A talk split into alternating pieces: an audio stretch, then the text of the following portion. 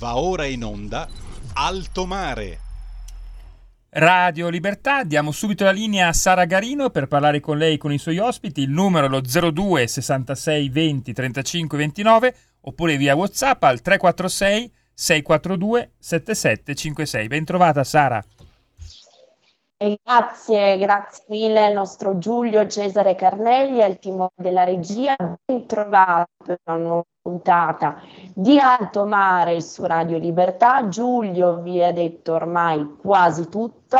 Rammentiamo soltanto come potete seguirci attraverso la web TV, ormai lo sapete, www.radiolibertà.net, in DAB, sui canali social di Radio Libertà, YouTube e Facebook scaricando l'apposita applicazione per cellulare e tablet, nonché dal canale 252 del digitale terrestre.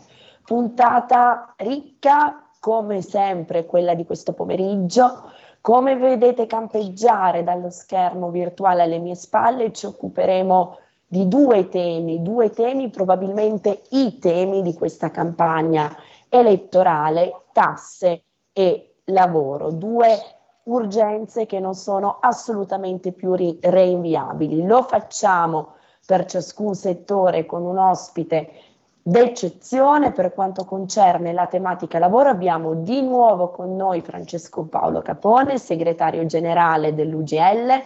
Ben trovato Paolo. Buonasera Sara e buonasera a tutti i nostri ascoltatori. Grazie, grazie mille per essere con noi. Ci raggiungerà nel secondo blocco, per parlare di tasse, l'onorevole Alberto Gusmeroli, deputato della Lega, membro della Commissione Finanze, nonché candidato per la Lega alla Camera dei Deputati, con il quale parleremo segnatamente anche di immobili, come sapete. Nell'ambito di Alto Mare abbiamo un focus specifico anche sul tema del mattone, bene rifugio per eccellenza di generazioni di italiani da troppi anni ormai vituperato. Ma adesso concentriamoci sul lavoro, lavoro, lavoro, lavoro e anche il mantra ormai da settimane, da mesi comprensibilmente di Matteo Salvini.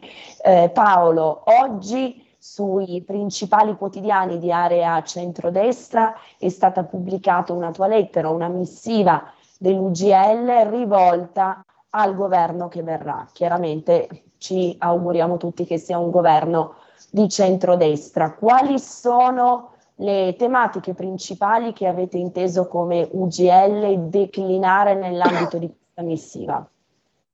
Beh, intanto abbiamo fatto questa, questa operazione di comunicazione perché con la parte politica ovviamente con la quale per motivi valoriali, per, eh, per, per origini comuni riusciamo a, dialogare, riusciamo a dialogare meglio, noi siamo un sindacato che è di centrodestra ovviamente, questo non, non, va, così, non, non va dimenticato, non lo dimentichiamo anche nei momenti difficili che sono quelli della scelta elettorale e soprattutto quelli che saranno e che, che preoccupano tutti gli italiani, in particolare che facciamo questa attività di tutela di chi lavora, di chi ha lavorato di chi vorrebbe lavorare, perché poi il blocco sociale prende non soltanto, eh, diciamo così, rappresenta non soltanto i lavoratori in senso, in senso, in senso stretto, dicevo una preoccupazione legata a quello che sarà il futuro prossimo venturo. Immaginiamo che chiunque sia a governare dovrà trovarsi, troverà probabilmente di fronte a una delle più grandi crisi dalla fine della guerra in, in poi e con strumenti di come dire, di intervento che sono limitati da una serie ovviamente di, di vincoli. Un vincolo è quello del, della guerra in uh, russo-ucraina, un vincolo sono le normative europee per certi versi, un'opportunità anche ci mancherebbe, eh, questo va detto, però insomma è, è, un quadro un po' complicato. Io credo, e posso dire così, diciamo proprio di, di primo acchitto, che la preoccupazione maggiore è legata a, que- a, quella che sarà la sorte delle imprese italiane, perché c'è lavoro finché ci sono certo. imprese. E, bravo. E, sono, e sono convinto che il lavoro non si crea per decreto, per legge no? o per volontà divina. Il lavoro si crea semplicemente se c'è qualcuno che decide di intraprendere un'attività produttiva di beni o servizi e qualcuno che dentro quell'attività produttiva di beni e servizi di, mette a disposizione la sua capacità, le sue peculiarità proprio produttive, le sue competenze. Quindi certo. da questa unione Ecco, proprio questo, è questa consapevolezza che ci preoccupa, perché nel momento in cui aumenta il costo dell'energia, aumentano le materie prime e aumentano, an- eh, aumenta anche il costo del denaro, queste sono, come dire, eh, eh, la tempesta perfetta per qualunque impresa che si trova, eh, questo è l'assurdo che registriamo in moltissime aziende, ad avere in pancia ordinativi per i prossimi tre anni e a non poter produrre se non in perdita. Adesso poi a tutto si può, tutto si può chiedere a un imprenditore, tranne che produrre in perdita. Eh, non, certo. dire, non, è, non, è, quella la funzione, ovviamente, la funzione dell'impresa. Allora c'è bisogno di, di, sostegno, c'è bisogno di sostegno da parte dello Stato, c'è bisogno di sostegno da parte dell'Europa, c'è bisogno di sostegno anche del, da, da parte del sindacato che deve, sentendo questa responsabilità e questa preoccupazione, deve collaborare con l'azienda nel trovare soluzioni sostenibili per i lavoratori, e ci mancherebbe, e anche per l'azienda. Sotto questo aspetto, una delle prime cose che abbiamo chiesto è di ristabilire un principio partecipativo previsto dall'articolo 46 della Costituzione, di cui abbiamo già parlato nella tua trasmissione, come ricorderai, e come ricorderanno anche i nostri ascoltatori, che è la partecipazione dei lavoratori alla gestione delle imprese. Sotto varie forme si può mm. ottenere, ma questo può servire proprio a, nei momenti più difficili, a concordare insieme ai lavoratori strumenti di produttività che consentano di continuare l'attività produttiva stessa, traendo il, il giusto guadagno per il capitale e il giusto guadagno anche per, il, per, chi, per chi lavora dentro l'azienda stessa. Certo. E quindi questa è una delle prime richieste. La seconda, anzi, in ordine di eh, di scorrimento veramente come è stata ecco Paolo scusa, lettera, sì. scusa se ti interrompo solo un secondo però mi piace ricordare quel leitmotiv che in maniera del tutto estemporanea avevamo tra l'altro coniato nel corso di una precedente puntata di Alto Mare quando eri in studio da noi in via Bellerio dal conflitto al confronto, al confronto. Quindi, dalla contrapposizione se vogliamo al dialogo è assolutamente questo eh, è proprio dal conflitto al confronto. Dichiariamo finita la stagione del, della, della, lotta di classe e apriamo la stagione del, conflitto, del confronto tra categorie, la categoria de, dell'imprenditore e la categoria dei lavoratori che insieme costruiscono il bene dell'azienda, il bene personale del lavoratore. Certo. E io sono convinto anche la crescita del paese in questa visione assolutamente, in questo approccio assolutamente positivo. Ecco, sotto questo e... punto di vista, Paolo, secondo me il tuo intervento di prima ha aperto un'altra breccia chiara, assolutamente netta e cristallina su un tema rispetto al quale c'è molto misunderstanding, come si dice oggi, specie a sinistra. Quante volte sentiamo dire bisogna redistribuire, redistribuire, redistribuire la ricchezza? Paolo, tu ce ne insegni qualunque impresa, ma anche qualunque lavoratore all'interno di un'impresa ce lo insegna e ne è testimonianza. La ricchezza non va redistribuita, la ricchezza va prodotta, altrimenti a furia di spartire e redistribuire con metodi tra l'altro anche abbastanza discutibili, vedasi il reddito di cittadinanza, si finirà con non avere più risorse. È un principio, come dire, basilare, non naturale, che però da una certa parte faticano a implementare Beh, hanno, il concreto. Hanno una visione ancora mar- marziana del, del mondo.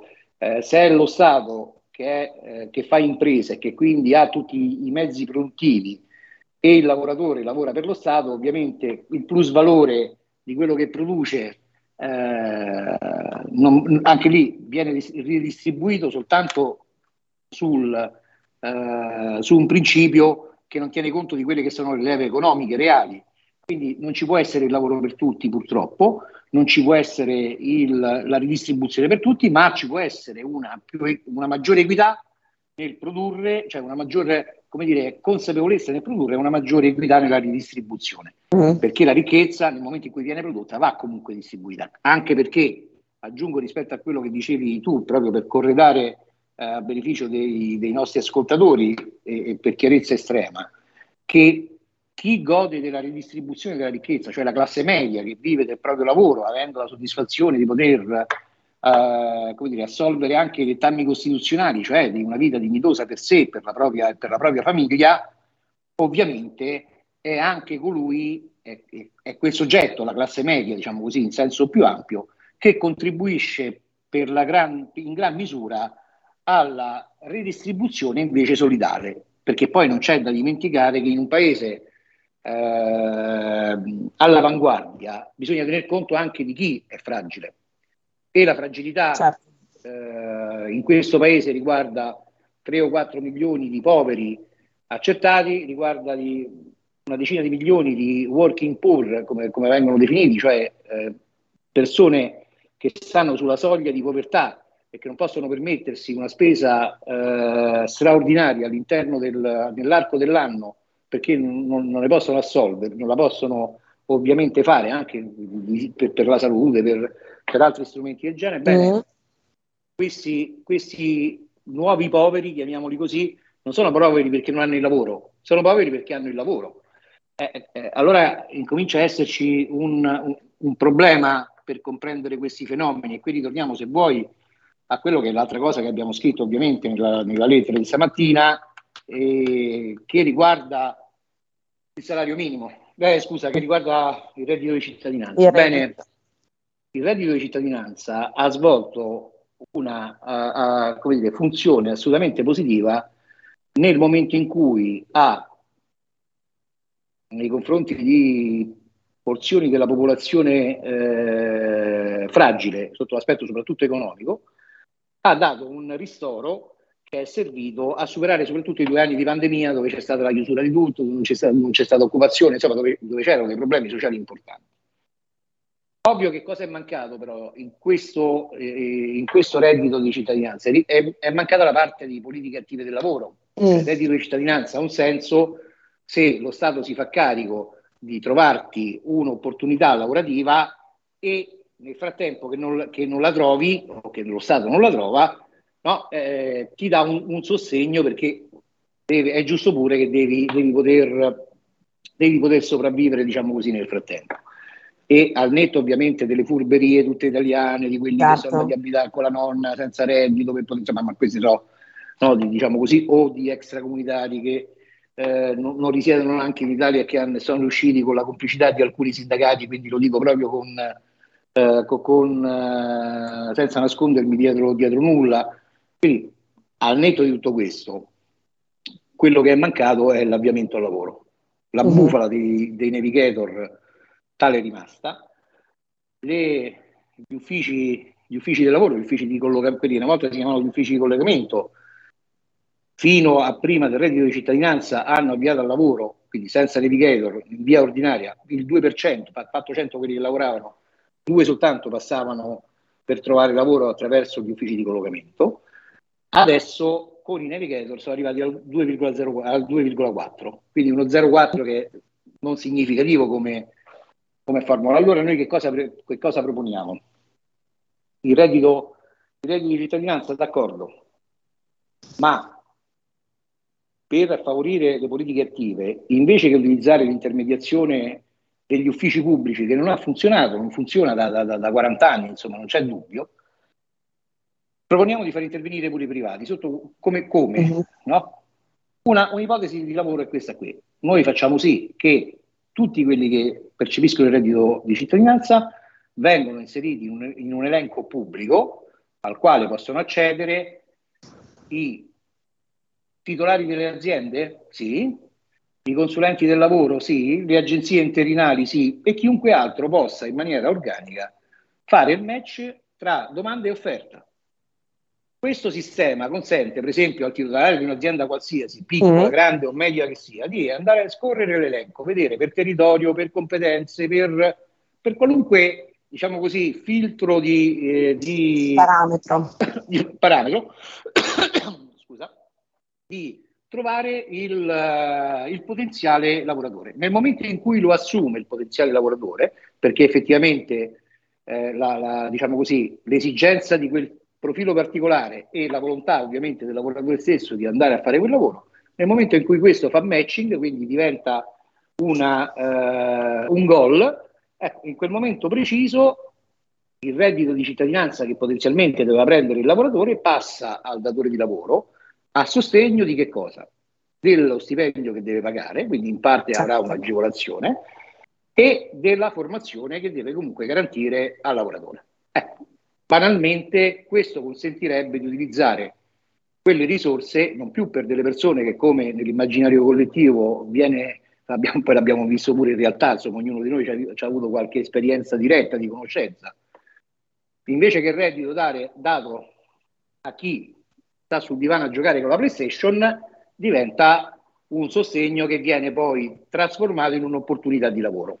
E per fare tutto questo suggerirei un'ultimissima cosa, che è quello di cambiargli nome, perché finché lo continuiamo a chiamare reddito di cittadinanza avrà eh, questa, eh, così, eh, sarà letto come un fatto negativo. Chiamiamolo reddito di responsabilità.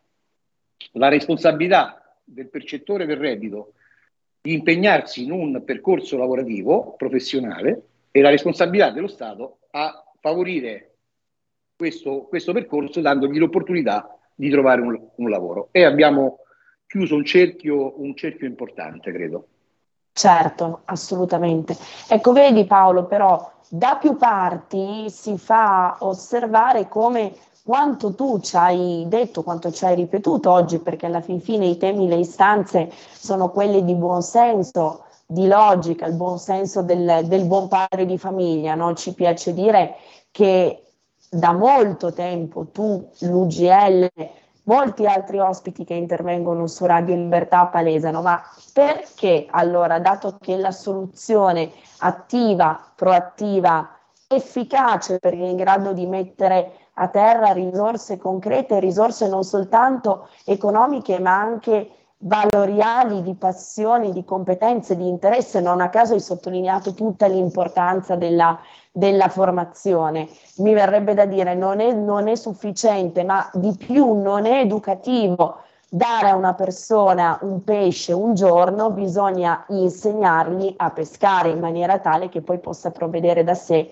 al proprio mantenimento continuativo. Ecco perché dato che gli ingredienti sono semplici, le ricette sono semplici, sono logiche, sono di buon senso, perché è, stato così difficile pensare perché, no, di perché siamo vittime, qualcosa di diverso? Perché siamo vittime dell'ideologia. Mm. Questo è un paese che vive di ideologia. Ritorniamo a quello che dicevo prima, questa è l'ideologia del, dei 5 Stelle che pensavano di eh, abrogare la povertà, pensavano di abrogare la disoccupazione, pensavano di eh, sconvolgere il mondo con ricette di carattere però ma neanche filosofico, che già sarebbe no, un, certo. un, problema, proprio con ricette eh, studiate, studiate, in vitro, la, la, la, realtà vera, se avessero fatto un giorno di lavoro in più e un giorno di dire, esercizio ideologico in meno, si sarebbero accorti che la realtà vera è un'altra che le esigenze delle aziende sono determinate da alcune cose. Ti dico per esempio che proprio facendo eh, questo esercizio di ascolto di quello che succede intorno a noi, di osservazione mm-hmm. di quello che gira intorno a noi, eh, il, per esempio i, il percorso formativo degli ITS, che sono no, la formazione quella tecnica superiore, che passa attraverso, dopo l'ultima riforma, a, uh, del, a, al coinvolgimento non solo degli istituti universitari, ma soprattutto delle aziende, delle associazioni di, di, di datori di lavoro, quindi delle filiere anche. Bene, uh-huh. in molte parti del nostro territorio sono stati attivati attività proprio finalizzate in quel territorio, in quella filiera, a trovare e a formare, cioè a trovare ragazzi che siano disposti a, ad acquisire le competenze. Bene, c'è la difficoltà a convincere i ragazzi che un percorso di ITS sia foriero di un posto di lavoro, ma praticamente al 99%, cioè in automatico. Mm.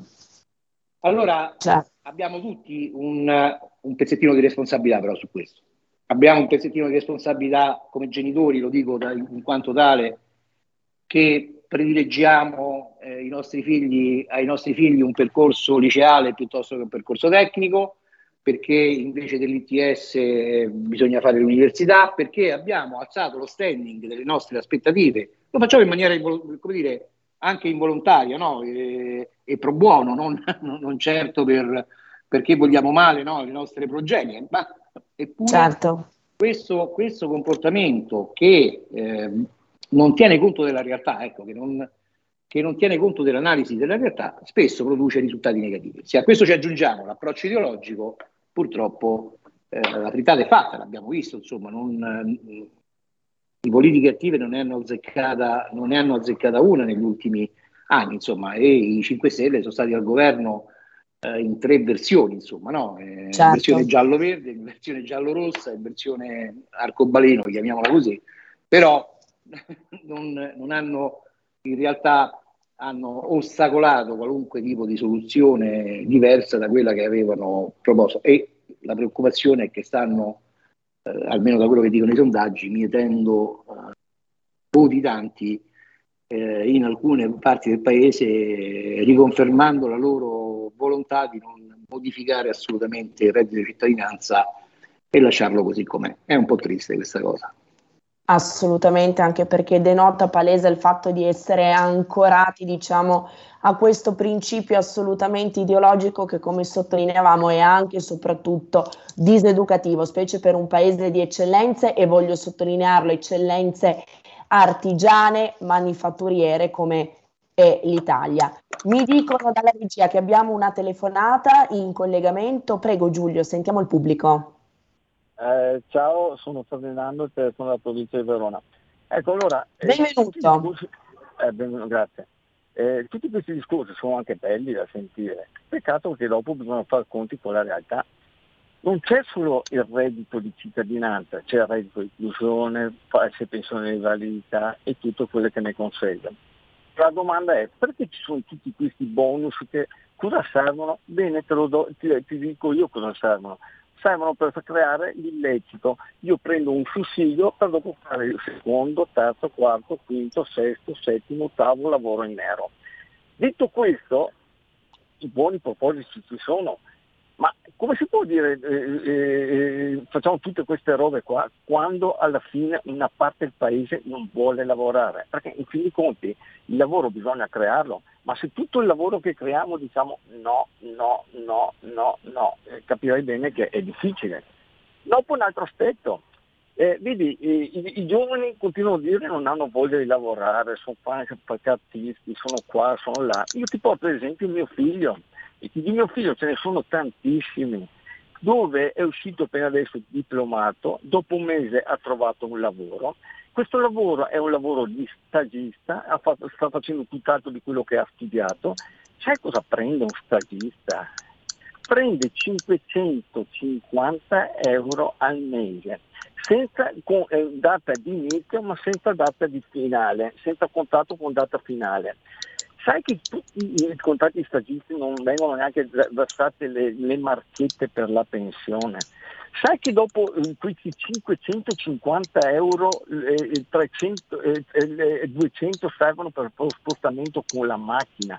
Cioè, ecco, allora di cosa stiamo parlando? Diciamo che ormai i, buoni, i buoni intenti ci sono, ma non si ha la volontà realmente di, di, di, di superare i problemi perché i problemi sappiamo benissimo dove sono, le case non accatastate, eh, eh, la sanità che, eh, che, che, che, certe parti del paese una siringa costa, eh, eh, eh, al nord costa, in, in parte costa 50 euro. allora, problemi da prendere in mano così si ha veramente la volontà, ma non si ha tutto qua. Sulla carta eh, questi problemi eh, ce li portiamo avanti da 150 anni, però non si vuole risolverli. Perché quando c'è un welfare che costa 110, 110 miliardi, solo il 17%, guardi che scandalo, che schifezza, lo dico io, perché per, gente, per l'offesa per la gente che ha lavorato, il 17% solo pensionistici, che è un normale percorso di una persona che ha ricchezza e onestà e ha dato un tutto generazionale. Il resto, sai cos'è? Posso dirlo volgarmente, il francilismo, pane e figa tutti. E allora di cosa stiamo parlando? Quando ci sono, eh, eh, siamo, siamo, in 61 milioni di, di, di, di persone e solo eh, 20 milioni eh, sono catalogati come lavoratori, se poi togliamo i, i 5 milioni di dipendenti pubblici che non creano ricchezza, restano 15 milioni che perché mantengono 61 milioni di persone, perché devono mantenersi anche se stessi. e dopo diciamo perché gli stipendi sono bassi. Oh, hai capito? Allora, grazie, grazie per l'intervento. Abbiamo un'altra telefonata prima di andare in pausa pubblicitaria, prima di salutare Paolo, naturalmente gli voglio dare la possibilità di replicare. Molto interessante il discorso della volontà per palesare anche come ci sia di fondo un problema, diciamo, culturale forse in questo paese, no? Bisogna perorare anche una, una rivoluzione nei, nei valori e negli intenti, oltre che nelle aspettative in maniera tale che davvero l'importanza del lavoro per tutti rifulga tale per qual è. Allora Giulio, sentiamo ancora la Pronto? seconda telefonata da parte del pubblico. Pronto? Sono in linea? Benvenuto. Sì, benvenuto. Buongiorno. Allora, salve, sono Enrico dal Cilento, Campania 2, il, beh, il glorioso Cilento. Allora, no, adesso, mi in, adesso mi sono messo in onda, quindi non ho sentito la parte precedente, ma rispetto al reddito di cittadinanza, una delle prime cose che il governo nuovo che si insedierà, speriamo il nostro governo eh, di centrodestra con la Lega e gli altri alleati di governo, eh, dovrà fare sicuramente l'abbassamento del costo del lavoro, quello è sicuramente è tra le priorità, tra le priorità. Allora se si abbassa il costo del lavoro, il cuneo fiscale e eh, si premierà eh, chi assumerà, più assumi, più hai una riduzione delle tasse e nell'ambito delle autonomie locali, perché l'autonomia sarà una cosa importante su base territoriale, l'autonomia differenziata di cui Ma- Matteo Salvino parla tanto, eh, bisognerà premiare sulla riduzione soprattutto delle tasse locali, sulle accise regionali e sulle tasse comunali e sulle accise comunali e le altre varie tasse. Ecco, se si fa questo nell'ambito territoriale con le autonomie e con la riduzione del cuneo fiscale, sicuramente insieme alla modifica del reddito di cittadinanza sicuramente possiamo dare la possibilità a tanti giovani bravi, bravi, capaci dalla Lombardia alla Campania di poter lavorare con lealtà, con correttezza e non stare sul salotto a giocare con la PlayStation. Grazie.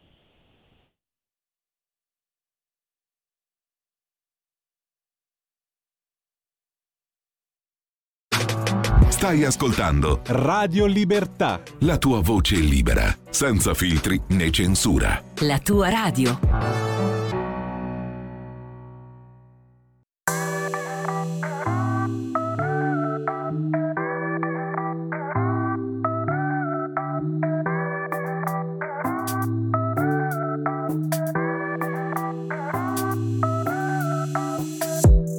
Ho messo la Polo 9 ed un paio di Air Max con il tempo accade tutto, pensa come assurdo ci stavo pensando. Pago il caffè del mio amico, gli dico che qui va tutto per il meglio se non lo programmo. Mi chiamano quindi io rispondo io. Radio Libertà ha risolto i problemi tecnici, ridiamo subito la linea a Sara e a Francesco Paolo Capone. Fra poco saremo incollegati anche con eh, Gusmeroli. Grazie, grazie quindi c'è stato un problema tecnico di cui non ci siamo persuasi. Andiamo in pausa pubblicitaria, Giulio? Eh, ci siamo già stati, eh, siamo già rientrati dalla pubblicità. Eh, facciamo rispondere a Francesco Paolo Capone, poi avremo Gusmeroli. Vai Paolo, prego. Vado, vado rapi- rapidamente eh, con la risposta. Dicevo che Ferdinando ed Enrico nelle due telefonate hanno rappresentato due, due diverse letture di quello che, che, è il mondo circostante a noi e tutte e due per per un certo verso vere, non, non necessariamente contrastanti. È ovvio che abbiamo un paese a due velocità, è altrettanto ovvio che queste due velocità non sono determinate dal singolo cittadino, ma da un sistema che non è riuscito ad integrare i percorsi di crescita con, con, la, stessa, con la, stessa, efficacia. E questo è, è, una responsabilità della classe politica, ci mancherebbe, vediamo di rifare tutto quanto l'elenco. Quello che dico è che personalmente avendo conosciuto, avendo a che fare eh, anche, anche quotidianamente con persone che hanno delle fragilità che non possono risolvere soltanto con, eh, con le buone intenzioni, sapere che una parte della mia retribuzione, quella della mia tassazione, chiamiamola così, va eh, a beneficio del, di, di, di, chi è meno fortunato, meno fortunato di me, mi rassicura molto, perché questa è la funzione di uno Stato sociale vero, non è quello di no, è tutto mio e certo. chi sta male prega Dio. Non funziona proprio così. No, funziona in un'altra maniera. Poi che in questo non ci devono stare sprechi, che in questo della, la sanità deve funzionare, deve avere centri d'acquisto che paghino la siringa allo stesso prezzo, che non ci deve stare il lavoro nero, ma quello che noi, quello che noi paghiamo anche nella facile, eh, direi quasi banale, no? su divisione, dice no, 20 milioni lavorano, togli 5 milioni che non producono ricchezza, beh, stanno lì per lavorare per la collettività, non è che non producono certo. ricchezza, non è che, che funziona solo così. Certo. Allora una visione un po' più organica, un po' meno egoistica è fondamentale. Non dimenticando però che alcune cose che ha detto vere. Sbagliati gli acquisti assolutamente, cioè nel senso che c'è chi, c'è, in questo paese, in Italia, c'è chi imbroglia dalla mattina quando si sveglia alla sera quando va a dormire e questi per me devono essere presi e messi in galera, non c'è dubbio. Non possiamo fare l'errore però della, per citarne uno, del sindaco di Roma, quello dei 5 Stelle che dice rinunciamo alle rinunciamo a, a, fare le Olimpiadi, a candidare Roma alle Olimpiadi, perché sennò se facciamo una gara d'appalto qualcuno ruba. E eh no, perché non funziona così. Allora, questo per dire che invece ha ragione Enrico su alcune cose che ha detto che il reddito di cittadinanza va riformato, l'avevamo già detto, lui forse, come, come avete sentito, non, non, non, ci ha sentito, va tagliato il curio fiscale, assolutamente sì, vanno messi più soldi in tasca dei lavoratori perché questo consente di aumentare i consumi, perché è vero che il PIL è fatto da, anche in parte un terzo dal, da, dalle esportazioni e lì saremo, le nostre aziende saranno in difficoltà da quando, da ottobre, da novembre di adesso, ma mettere soldi in tasca ai lavoratori consentirà di aumentare i consumi interni e quindi migliorare le, performan- le performance economiche. Insomma, c'è veramente molto da fare. Noi speriamo che lo faccia un governo che sopra- soprattutto abbia come eh, sua bussola il dialogo sociale se non parlano con le categorie che sono i sindacati, che sono gli imprenditori, che sono i disoccupati, che sono eh, i fragili, che sono... Cioè, c'è tutto un mondo che può aiutare e contribuire a governare con maggiore efficacia.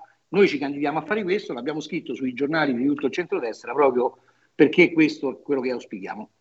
Grazie, grazie mille a Francesco Paolo Capone, segretario generale dell'UGL, al solito chiarissimo e dovizioso nelle argomentazioni. Paolo, ti aspettiamo presto per cominciare a commentare, ci auguriamo, un cambio di passo, un cambio di rotta verso un orizzonte decisamente più virtuoso e, come hai più volte sottolineato tu, di dialogo, assolutamente omnicomprensivo e a 360 gradi. Grazie di avermi ospitato, ci sentiamo presto, un saluto a tutti quanti i telespettatori. Grazie, grazie mille, grazie ancora Paolo. Benissimo, ringraziamo ancora Francesco Paolo Capone. Adesso Giulio dovremmo essere in procinto di collegare anche l'onorevole Alberto Gusmeroli. Sì, Sara, solo un minuto, rientriamo fra un minuto con Gusmeroli. Da oggi la tua radio è ascoltabile anche con la televisione in digitale. Sul telecomando della televisione digitale o del tuo ricevitore digitale puoi scegliere se vedere la TV o ascoltare la radio. Risintonizza i canali radio e troverai anche Radio Libertà, canale 252. La tua radio.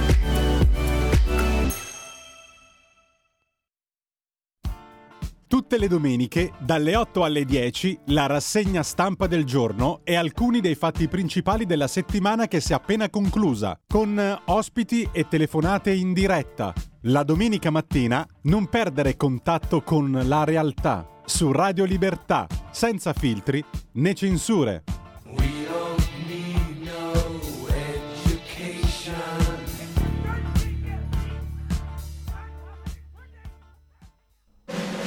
La notte della Res pubblica. Una diretta notturna non stop con ospiti in studio e telefonate del pubblico. Dalle 22.30, senza sosta fino ai risultati definitivi delle elezioni politiche. Domenica 25 settembre su Radio Libertà. Vi aspettiamo.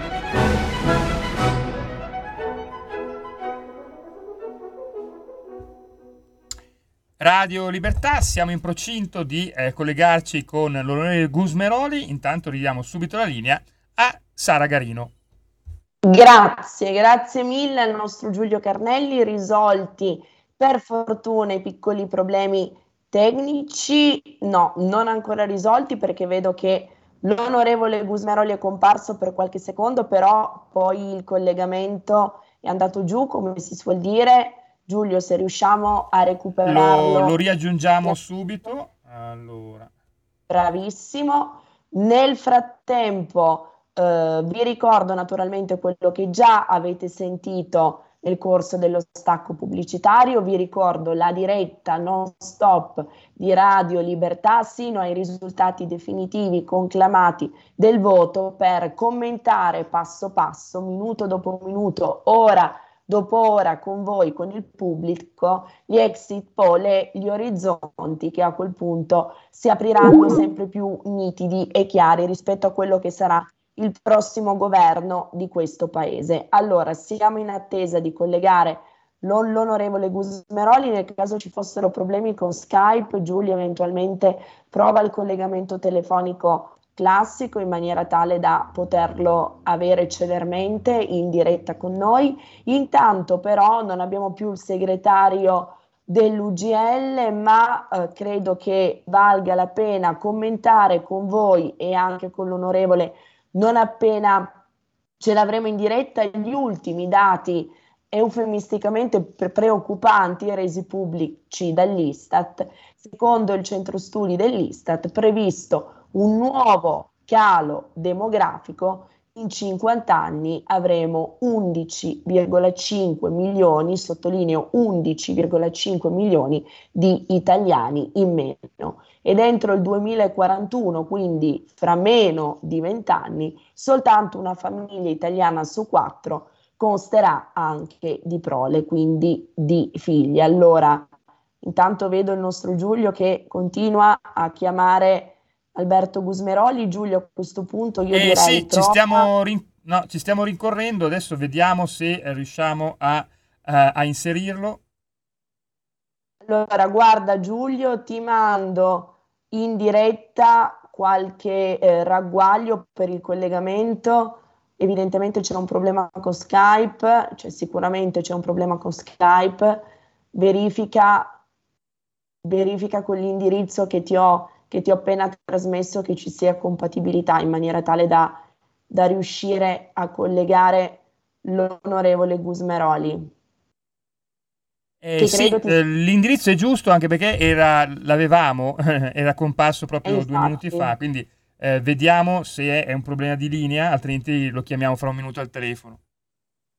Ottimo, perfetto. Allora, dicevo, commentiamo questi eh, dati resi pubblici dal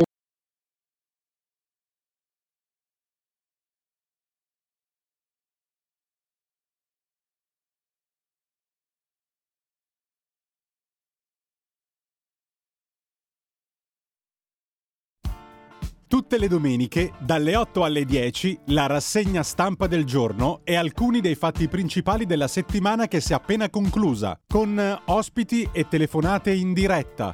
La domenica mattina non perdere contatto con la realtà su Radio Libertà, senza filtri né censure.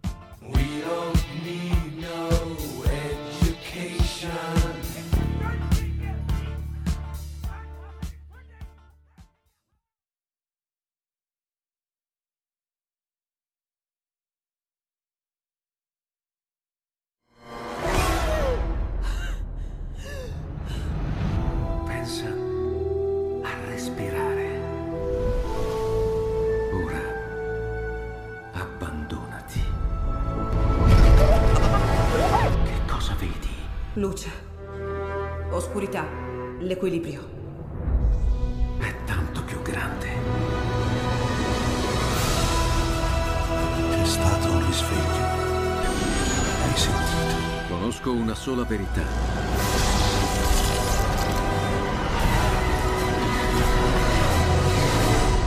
Movie Time ti fa entrare nel vivo del cinema, ti fa sentire come se fossi tu il protagonista del grande schermo.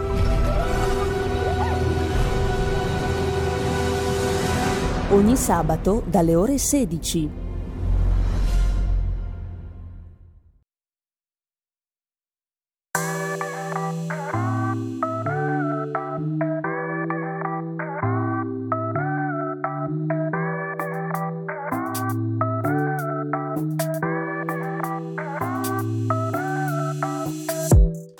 Radio Libertà, risolti i problemi tecnici, riusciamo a sentire sia Sara sia Alberto Gusmeroli. Scusate per il problema, ora però eh, torniamo in onda e almeno l'audio è a posto.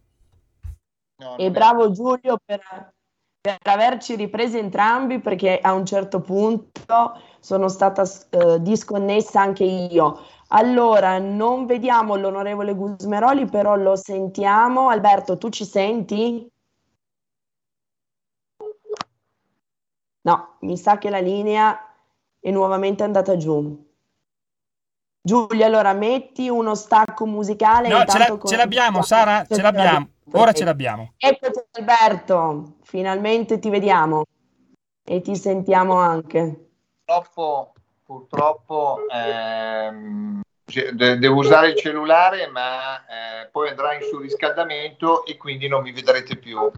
ecco, allora a quel punto toglieremo banda togliendo le immagini. No, grazie Alberto per l'attesa, abbiamo avuto dei problemi tecnici anche con il mio di collegamento, ma pare che adesso il nostro Giulio abbia sistemato tutto, ti vediamo bene, ti sentiamo bene, quindi per il momento partiamo senza frapporre ulteriore indugio. Allora, eh, Alberto, in una delle telefonate che si sono avvicendate nel primo blocco parlavamo chiaramente di lavoro con il segretario dell'UGL ci sono stati però inevitabilmente dei chiari riferimenti anche al discorso tasse e segnatamente anche al discorso immobiliare che con te in questi mesi e anche con gli amici di Confedilizia abbiamo più volte trattato nel corso delle dirette di Alto Mare. Uno dei nostri ascoltatori faceva anche riferimento al catasto, lo stiamo dicendo a Pieso Spinto, sui vari territori, gazebo per gazebo, tra i tanti risultati portati a casa dalla Lega in questa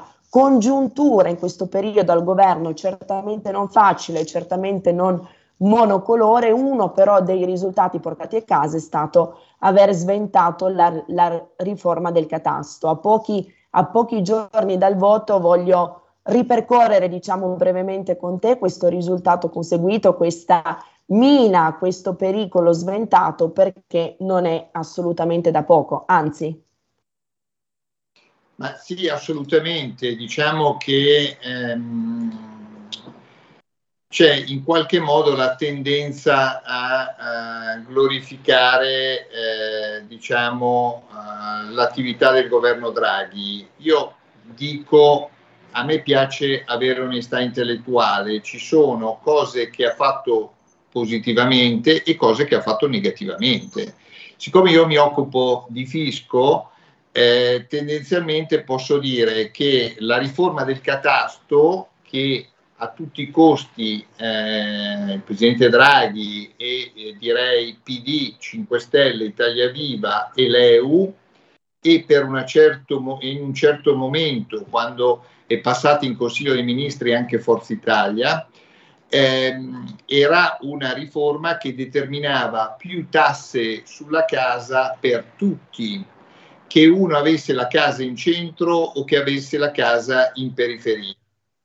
Allora, quando è stata varata, cioè a ottobre 2021, i ministri della Lega sono usciti dal Consiglio dei Ministri, eh, ma se noi adesso non fossimo usciti dal Consiglio dei Ministri, non avessimo fatto in Commissione Finanze eh, come Lega, il sottoscritto, l'onorevole Bitronci, una guerra eh, totale alla riforma del catasto, noi ci troveremmo che i cittadini italiani, oltre al caro bollette, avrebbero avuto il caro IMU, il caro compravendita, il caro imposta di registro, eh, voglio dire, un aumento indiscriminato delle tasse sulla casa, peraltro anche con un'incidenza anche sull'ISEE, quindi su scuola bus mensa, perché? Perché la prima casa è vero che è esente da IMU,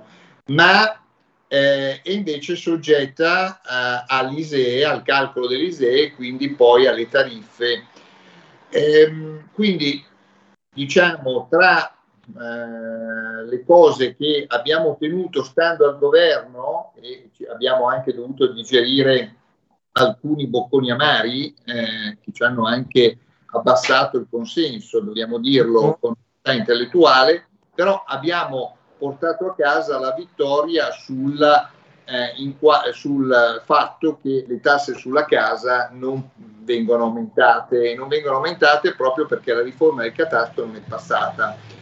Ovviamente voi sentirete dire, ah non è vero, non sarebbero aumentate le tasse sulla casa, io vi dico solo questo, nel 2014 il governo Renzi voleva fare esattamente la stessa riforma. Renzi cosa ha fatto? Ha fatto fare uno studio all'Agenzia delle Entrate. L'Agenzia delle Entrate ha presentato questo studio all'allora Presidente del Consiglio Renzi Risultato ha detto accantoniamo la riforma del catasto perché è più tasse per tutti e si è assolutamente dimenticato della riforma del catasto. Poi è arrivata la delega sulla riforma fiscale e siccome l'Europa non obbliga la riforma del catasto, ma consiglia sostanzialmente uh-huh. che vengano aumentate le tasse su patrimoni e su risparmi. A quel punto sugli immobili e sugli risparmi. A quel punto ecco che è tornato alla carica il presidente Draghi e ovviamente tutti quelli che vogliono eh, patrimoniali, quindi PD, Italia Viva, 5 Stelle e l'EU. E infatti loro l'hanno tranquillamente votata. Noi in Consiglio dei Ministri siamo usciti, poi abbiamo fatto una battaglia per mesi, a noi si è aggregata anche Forza Italia e a quel punto siamo riusciti a fermare questa riforma che, attenzione, non incide minimamente, non avrebbe inciso minimamente su attività ecco. che da fare ora, cioè andare a prendere le case abusive, andare a prendere le case che magari nel centro storico eh, sono accatastate basse invece dovrebbero essere accatastate alte, eccetera, eccetera, eccetera. Quindi da questo punto di vista, eh, diciamo, eh, nulla questio e eh, devo dire la Lega qui ha dato il meglio di sé. Ovviamente noi non è che possiamo dire di aver portato a casa un abbassamento delle tasse sulla casa, abbiamo portato a casa una vittoria che scongiura un enorme aumento delle tasse sulla casa. Questo è quello che è avvenuto, certo. peraltro insieme alle tasse sulla casa c'era anche la sugli affitti, sui titoli di Stato, quindi in qualche modo quella è stata una grande operazione eh, che è stata possibile solo perché eravamo al governo. Fossimo stati all'opposizione come Fratelli d'Italia, praticamente eh, saremmo qui a leccarci le ferite e, come dicevo, oltre agli aumenti delle bollette avremmo pure gli aumenti delle tasse sulla casa. Eh già, assolutamente chiarissimo come al solito. Alberto, quindi una azione, una sfida, una battaglia portata avanti dalla Lega che ha impedito un ulteriore bagno di sangue perché purtroppo di questo si è trattato e si tratta sul mattone, bene rifugio per eccellenza di generazioni di italiani, come sottolineavi tu anche fulcro, diciamo, centro aggregatore di tante dinamiche virtuose. Diceva un deputato parigino a metà XIX secolo, quando il mattone gira, quando la casa funziona, l'immobiliare funziona, tutto approfitta del suo buon funzionamento. Approfitto anche per dire questo, ehm, tra per me gli errori, io eh, come dico, a me eh, piace dire quando si fanno le cose per bene e quando si fanno anche le cose non giuste. Però tra gli errori del governo Draghi, uno dei più grossi errori è stato quello di avversare il super bonus dell'edilizia, il 110%. Allora, ricostruiamo un attimo, il 110% nasce nel governo Conte 2 eh, con una normativa scritta malissimo quindi il bonus in sé è un buon, un buon provvedimento perché comunque rilancia l'edilizia. Abbiamo visto da alcuni studi che eh, praticamente eh, anche dal punto di vista del ritorno eh, ai fini del bilancio dello Stato è molto positivo, però, però è stata scritta eh, malissimo questa normativa, tant'è vero che è stata dovuta, eh, il Parlamento è dovuto intervenire 16 volte per modificarla, forse anche 17.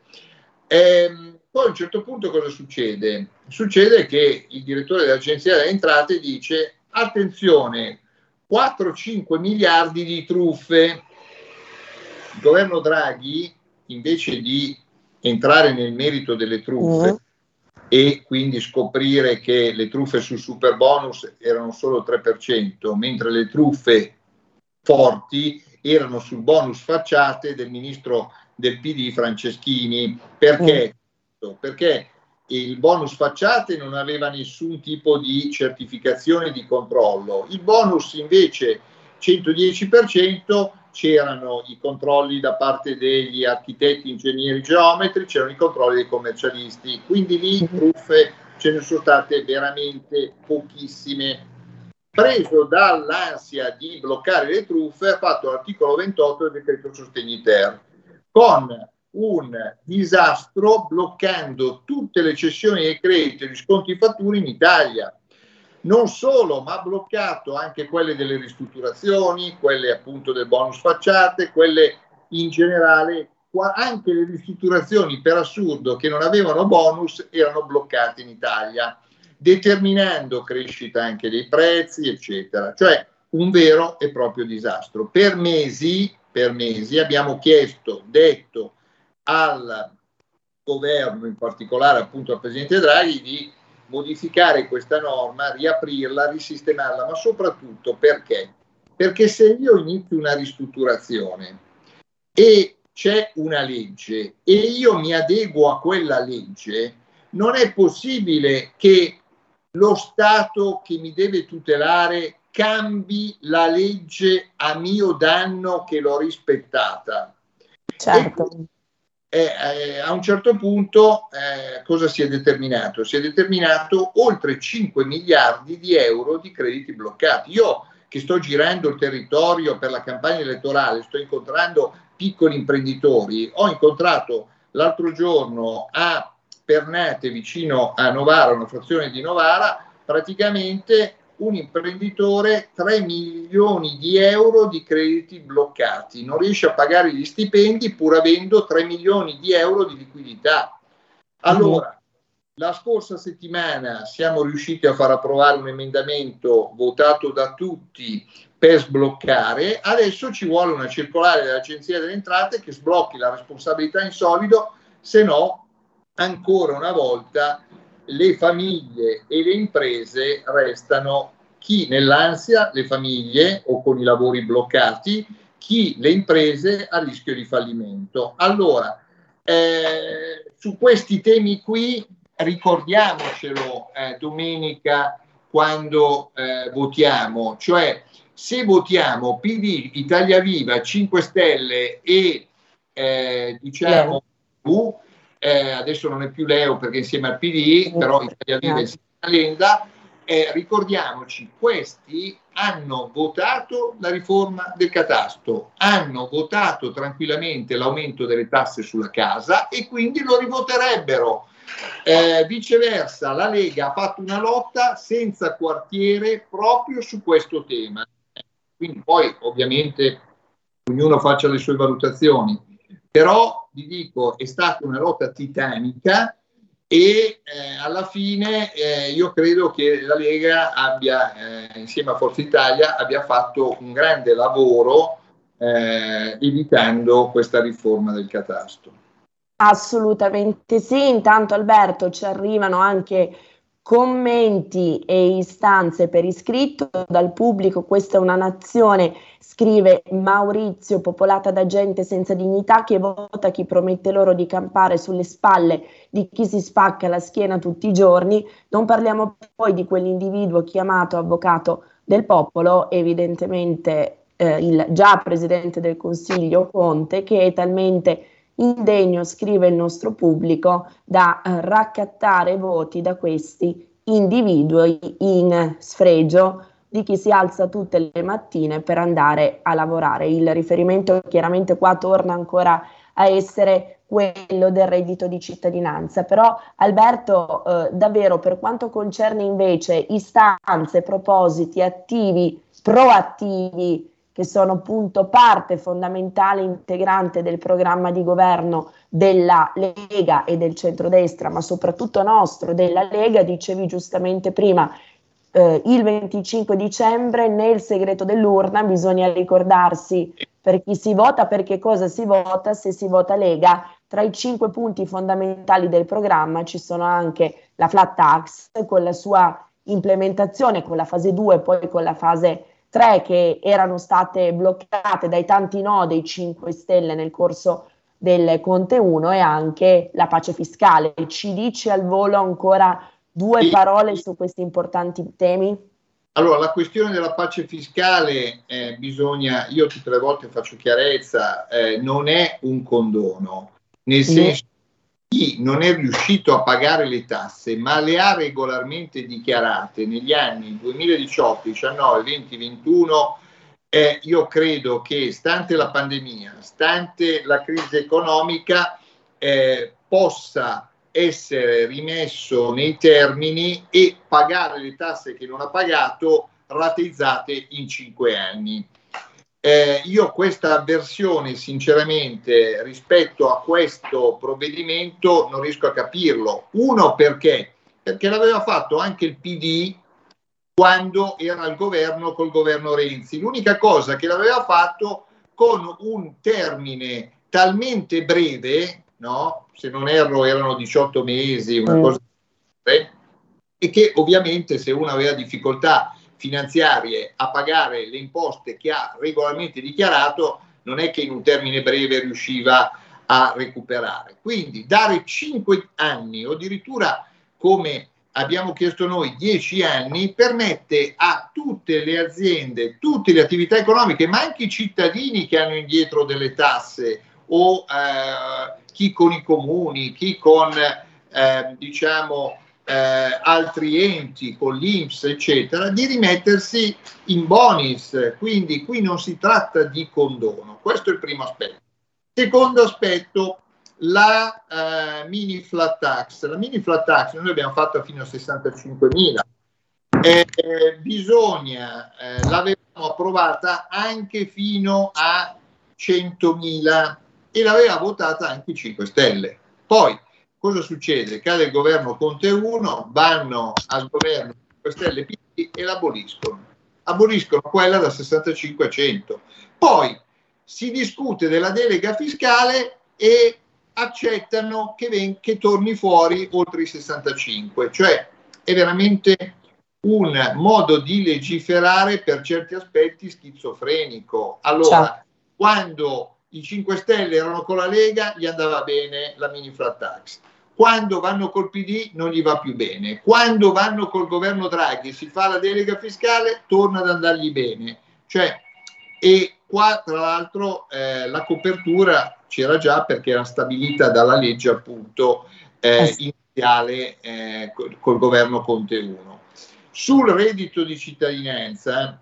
Velocissimo allora, Alberto perché siamo in chiusura sul reddito di cittadinanza bisogna dire questo, sono, eh, c'è un'entità del reddito di cittadinanza che va a persone che non hanno nessuna possibilità di trovare lavoro perché sono persone in grave difficoltà. Ecco, allora, ma è una entità, non sono i 10 miliardi del reddito di cittadinanza. Poi c'è, e questo si può diciamo, darlo ai comuni, i comuni sanno tramite i servizi sociali chi sono queste persone in gravissima difficoltà che non hanno nessuna possibilità di essere rimessi nel mondo del lavoro. Poi ci sono invece quelli che hanno sì possibilità, allora bisogna in qualche modo riformularlo, agganciarlo al mondo del lavoro, far sì che non sia così elevato in modo che uno, è chiaro che se uno ehm, percepisce poco meno di uno stipendio stando a casa, eh, preferisce stare a casa. Quindi bisogna in qualche modo ridurne l'entità. Eh, alla prima richiesta eh, che viene rifiutata di lavoro eh, viene, deve essere revocato, cioè bisogna in qualche modo rimodulare la normativa e prendere atto, qui, e anche i 5 Stelle devono prendere atto, che non ha funzionato. Eh, cioè bisogna avere l'onestà intellettuale di dire le cose che funzionano e le cose che non funzionano. Questa roba qua certo. non funziona. E quindi certo. vogliamo andare avanti con una cosa che non funziona eh, solo per sostenere in modo, eh, in qualche modo, anche poco rispettoso eh, delle persone, perché comunque tenere a casa delle persone eh, senza dargli la possibilità di, di, lavorare in qualche modo è poco rispettoso. Certo, l'abbiamo detto, poco rispettoso, diseducativo, non funziona e oltretutto ci costa qualcosa come 30 miliardi, quindi effettivamente potremmo oh, stoccarli e utilizzarli in maniera decisamente più produttiva. Grazie, grazie davvero all'onorevole Alberto Gusmeroli per essere stato con noi, grazie per la consueta grazie. chiarezza e per l'appello rivolto a pensare, chiaramente a ragionare e a meditare su che cosa con quella croce che verrà posta il 25 settembre si sceglierà, si andrà a fare per il paese. Grazie al nostro Giulio Carnelli al timone della regia, abbiamo avuto qualche difficoltà tecnica, però Giulio l'ha domata. Grazie a tutti voi che ci avete seguito e che avete partecipato. Non cambiate frequenza, anche se siamo in DAB. Se volete fare la telega. Bravissimo, miglior chiosa non poteva esserci, grazie. Buon proseguimento, non cambiate frequenze, i programmi di Radio Libertà continuano. Avete ascoltato Alto Mare.